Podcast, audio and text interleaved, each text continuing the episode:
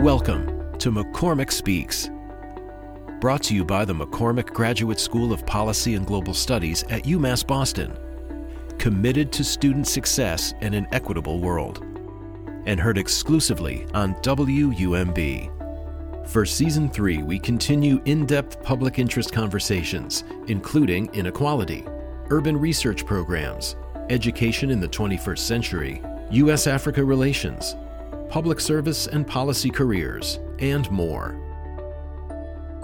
Welcome to Season three of McCormack Speaks at W U M B Radio, a partnership between W U M B Radio and the John McCormack School of Policy and Global Studies that hosts a series of conversations with distinguished guests on a range of topics on public and global affairs. I am Rita Kiki Edozien, Interim Dean of the John McCormack School and host of the radio broadcast. It is my pleasure to welcome today's distinguished guest speaker for Season three. Adam Hinds is a C E O of the Edward M. Kennedy Institute of the United States Senate. Welcome, Adam. Thanks for having me. Pleasure to be here. Adam Hinds is an American politician. He currently serves as the C E O of the Edward uh, M. Kennedy Institute of the United States Senate. Uh, from twenty seventeen to twenty twenty-two, he represented the Berkshire, Hampshire, and Franklin and Hampden districts of the Massachusetts Senate. Hinds also previously worked for the United Nations in the Middle East. He attended Wesleyan University and then studied international law and negotiation at the Fletcher School of Law and Diplomacy at Tufts University. Uh, he's also a Truman National Security Fellow. After college, Hinds was field director for the late U S Congressman John Oliver's nineteen ninety-eight re-election campaign in the first Congressional District of Massachusetts. After graduating school, Senator Hinds joined John Kerry's presidential campaign and was part of the National Security and Foreign Policy team, working directly for Susan Rice. Uh, Hinds also joined the United Nations in two thousand five as a political officer based in Baghdad, working for the United Nations Assistant Mission for Iraq, and in two thousand nine was a team leader in U N-led negotiations between the Kurdistan region um, and the government of Iraq. Hinds uh, returned uh, to Western Massachusetts after serving at the United Nations in two thousand fourteen and started a program in uh, Pittsfield, Massachusetts, to work with high-risk youth, those who are involved in violence and gang participation. He then became the executive director of the Northern Berkshire Community Coalition, an organization that works on community development, including addressing youth development, addiction, and rural health access. Then Hinds was elected as the Massachusetts State uh, Senator in November twenty sixteen and was re-elected in twenty eighteen. Hinds was the chair of the Joint Committee on Revenue and served on the Senate Committee on Ways and Means, among many other important committees. In twenty twenty-two, Hinds ran for Lieutenant Governor of Massachusetts, but fell short of the fifteen percent threshold needed to make a primary ballot, uh, securing twelve point four percent of the vote. Hinds resigned from the Senate on September twenty-fifth, twenty twenty-two, to become the Chief Executive Officer and Executive Director of the Edward M. Kennedy Institute uh, for the United States Senate. Welcome again. Sorry to make you go through all that. No, I, I wanted to go through it because um, it's so accomplished. And, uh, you know, once again, uh, thank you so much for doing this, Mister Hinds. Well, thanks for having me. Well, let me start with a shorter question then, since I had a long intro. But I am, you know, looking at your public service uh, dedication. Your career is one that has crossed a variety of sectors and placed you in a a vast array of different environments in pursuit of public service, whether your role has been a politician, a community organizer, an executive leader of a foundation, or a U N uh, negotiator. Public service seems to be a common theme Uh, in your career. And that sort of uniquely spans the educational sectors of our own public and global affairs programs here at mm. the John McCormack School of Policy and Global Studies. Our students would love to hear about what motivates you in choosing a career trajectory that commits you to serving the public interest with such dedication and scope. First of all, I've realized I wish I had looked more closely at the McCormack School when I was considering graduate school, because you're you're absolutely right that the the list of um, of, of programs directly aligns with what I've chosen my career path and my life focus to be, if you will. You, you and, chose and, Tufts. So that's right. Yeah, we won't talk about the kind of the city rivalries here, but it's an interesting question of, of how do you decide to to have an impact, and and um, and for me, I guess like a lot of us, you have early influences. For me, that was my uncle. Um, and and he, interestingly, similarly spanned this this notion of, is government a role for change and impact, or are nonprofits and, and for outside kind of advocacy the way to go forward? He his his time frame was the late sixties and early seventies in Hartford, Connecticut. And so it was a time frame just after a lot of civil rights legislation had been passed at the national level. But it really took efforts at the city, state level to implement and make sure it was happening. Um, so he started an, organiz- an organization called Education Instrucción, which essentially tried to ensure that civil rights legislation related to redlining um, was enforced. And um, and so he decided at, at a certain point in the early seventies, I'm going to become a state representative in Connecticut, and that'll be the way that you can have even more of an impact. Um, and so I think that model of, of, of straddling community work, uh, government work, clearly stuck in my head, and um, and it's something that I've followed since. Um, but interestingly, the this having one foot in domestic politics and international affairs has also mm-hmm. been a consistent theme in my career. And I guess it's driven by, how do you have the biggest impact possible? Is it at the state level, the national level? Is it international? And um, and so true to form, uh, even the the campaigns that you reference with my congressman in the late eight, late nineties and, and two thousand, um, I would leave his congressional campaign and then go overseas, mostly to India, to do kind of development work and come back and do a campaign and then go back to South Asia. And, and so um, literally straddling that line between domestic and international um, you know, work, and, and that has continued to this day, leaving the United Nations and coming back and deciding um, to, to stand up for my own community in the state Senate and legislature and, and the like. And so um, there, there's a thread there in, in all of that, but it's uh, it, it like the McCormack School, I've decided to have it all. Do you have a favorite? Um, I mean, do you have a preference? Oh, interesting. Public, private, uh, nonprofit, state work, politician? Uh, huh. It depends on the time of year and, and the like. I, I, there are times um, like now when the, the state Senate is, is confronting the, the state budget that it feels particularly meaningful. You can do a lot um, with um, a single week's worth of debate and negotiation. Um, and so there are certainly times I look in um, with envy at my former colleagues. Well, let me uh, talk a little bit about your current and, and new role as um, C E O of the Edward M. Kennedy Institute for the United States Senate. E M K I, for those um, in the audience who do not know, is a nonprofit uh, civic and educational institution dedicated to educating the public about the Senate's role in government, encouraging participatory uh, democracy, and invigorating civil discourse. In a Berkshire uh, Times article, you stated, "But what really caught my eye about this position at the E M K I is that the board, after January sixth, determined they wanted to play a larger role in national dialogue and to really bring Republicans and Democrats together to avoid the further political violence that we're starting uh, to see more regularly in the United States. So c- can you elaborate on why the national dialogue is uh, such an important critical issue for you? Yeah, that's a that's a very accurate summary of what was motivating me to take this this position, in the sense that, given the bio we just described, it's international negotiation and, and political domestic political uh, work, and this really felt like the board wanted to do both. Um, try to use the institutes uh, as a platform for spurring conversations around how we can improve relations in our own country.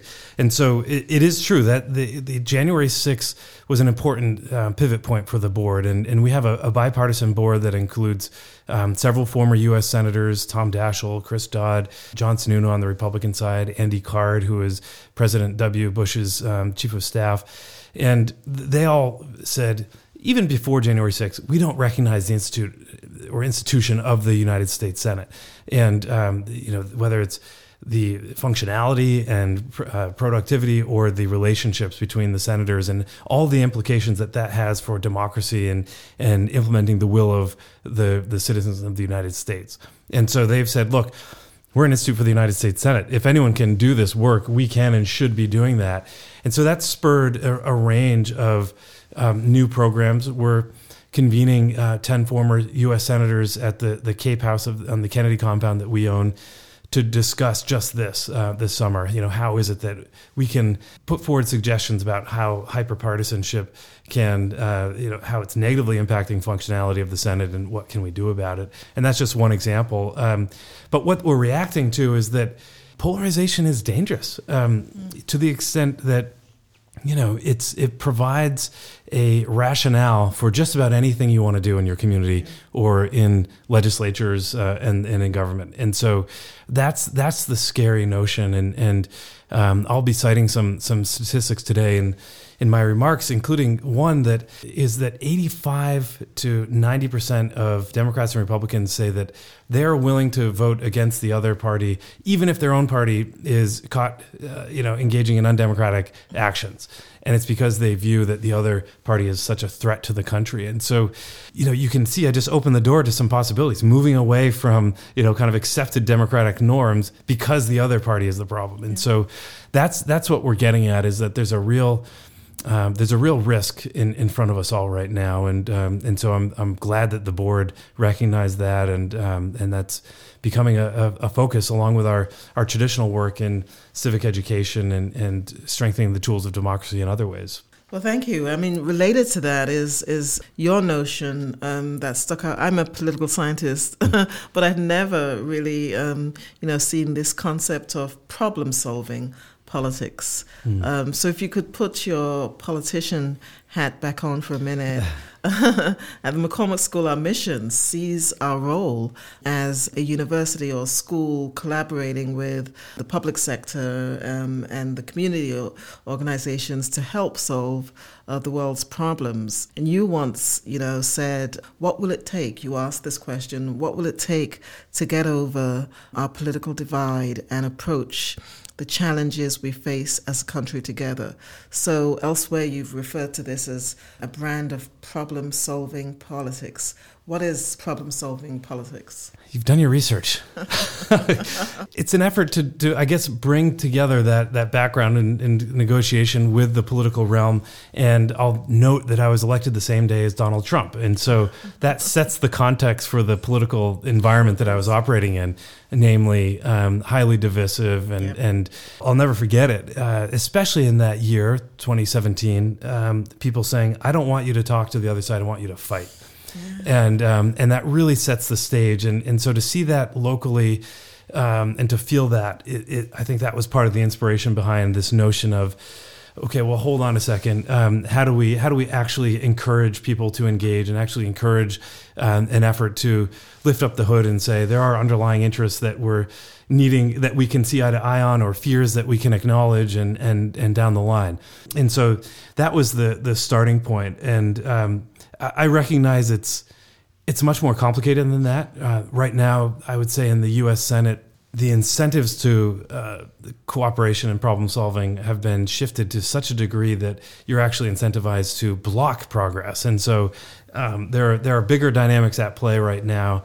Um, and, and, and I'll mention it today. You're, you're being rewarded for being the one who blocks progress. You're being rewarded for very tangibly at the ballot box. If the other, the party that's in the majority doesn't get anything done, th- the theory goes, then they'll be elected, voted out of office, and, and, uh, the minority party can take over. And so there are high stakes, um, and, and really large dynamics at play here. But problem solving politics was my effort to say, Um, you know, we can create a, create a different approach towards actually bringing people together to, uh, around the issues that matter.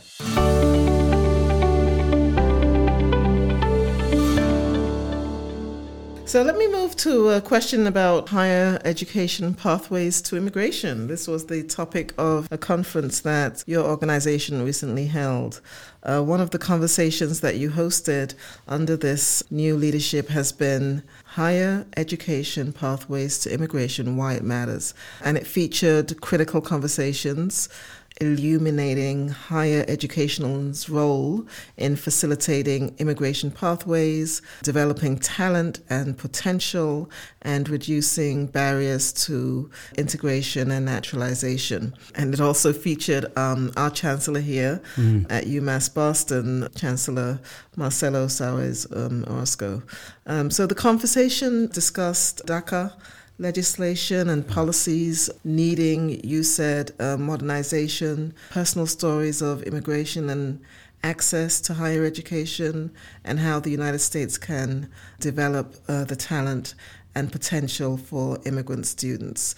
My question, though, is uh, what policy initiatives emerged from the panel to facilitate greater access mm. and student success for immigrant students, especially at UMass, the UMass system? That's great, and I'm I'm glad you bring it up. And the, the chancellor is such a, a champion. He's um, obviously, I mean, I, I think your listeners probably know he's, uh, you know, one of the top global experts on on immigration and migration. And true to form, he uh, not only brought this gathering uh, to UMass, but also, you know, has followed up with making sure that the results are in op-eds and, and the like. And so um, I am such a big fan of, of Chancellor Suárez-Orozco, and um, and I'm really appreciative that we're we're we're kind of locking arms on several areas of work. You know, for me, I'll, I'll maybe start with the personal. I, I think my family is, is a part of the migration story. My kids are, I guess I should say. Is my wife is Mexican American, and her grandparents came to the U S um, so that uh, you know, she could have every opportunity available to her. Her, her grandfather drove drove trucks every day of his life, essentially for that purpose. And you'll appreciate she became a college professor, and uh, and, uh, and and you know, he would be incredibly proud of, of what she achieved. And and it's it's making sure that that is preserved for every generation, that opportunity, and um, in- including, you know, his actions for my own son and daughter. If you see the bags under my eyes, it's because of my five-month-old daughter and two-year-old daughter, which hopefully they'll leave when they pass a certain age. But the, the gathering was a real opportunity for folks to to really take note of all the, the all the benefits from immigration, and and the focus in this instance was on higher education as a pathway for immigration, and just recognizing that there are other countries doing it really well, and the United States is not on that list of countries doing it very well. And so as a result, we see people, we contribute to educating folks who then go somewhere else for their career and contributing to their economy because it's so hard and the system is so dysfunctional.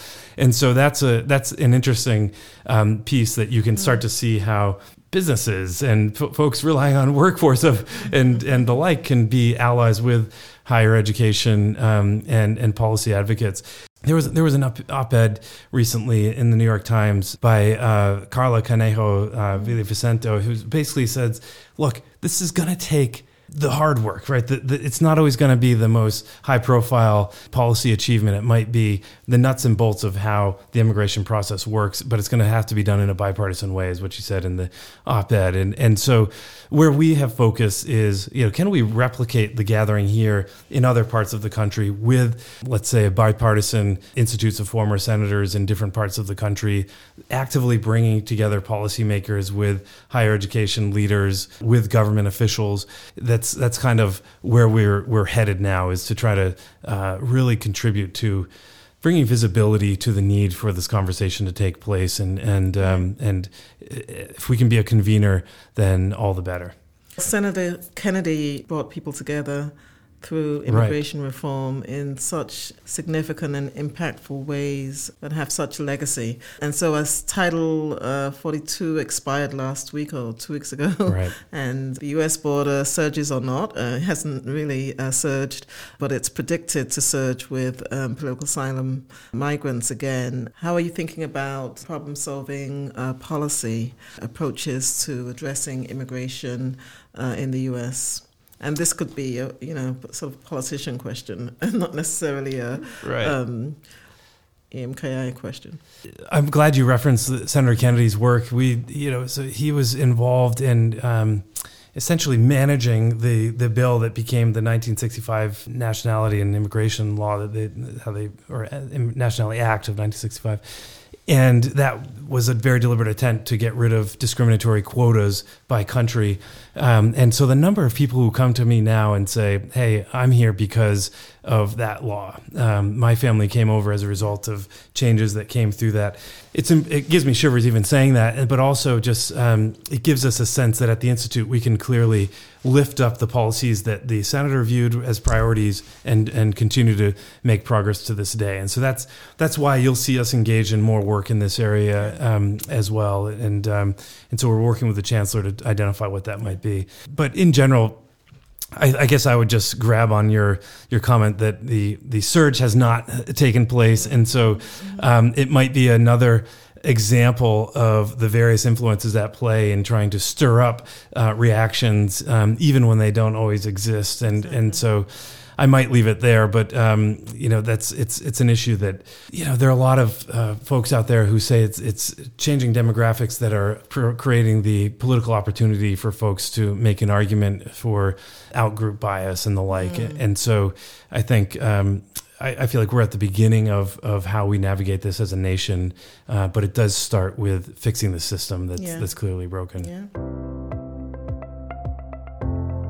Let's stop here and pick up with part two on McCormack Speaks at W U M B Radio next week. Thank you, Adam. Thank you. On the next McCormack Speaks, part two of Kiki's discussion with former Senator Adam Hinds, who currently serves as the C E O of the Edward M. Kennedy Institute for the United States Senate.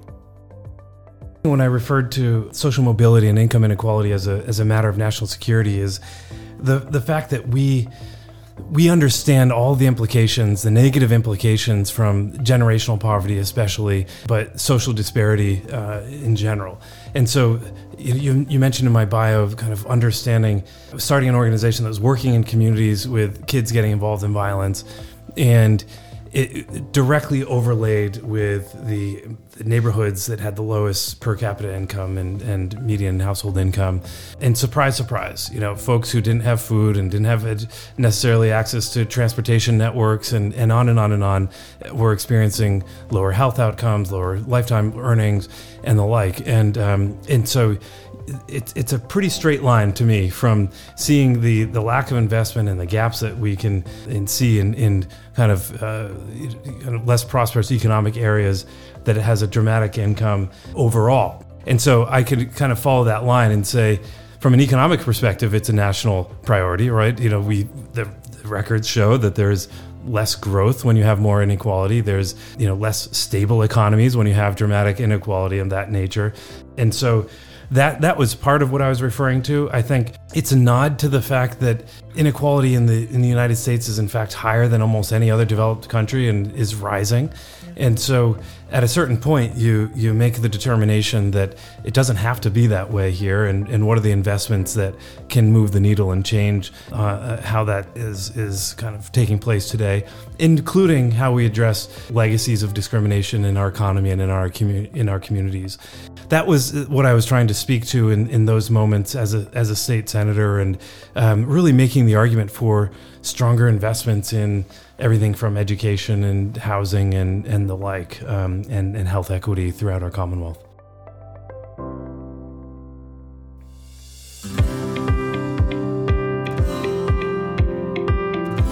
This has been McCormack Speaks, brought to you by the McCormack Graduate School of Policy and Global Studies at UMass Boston and W U M B.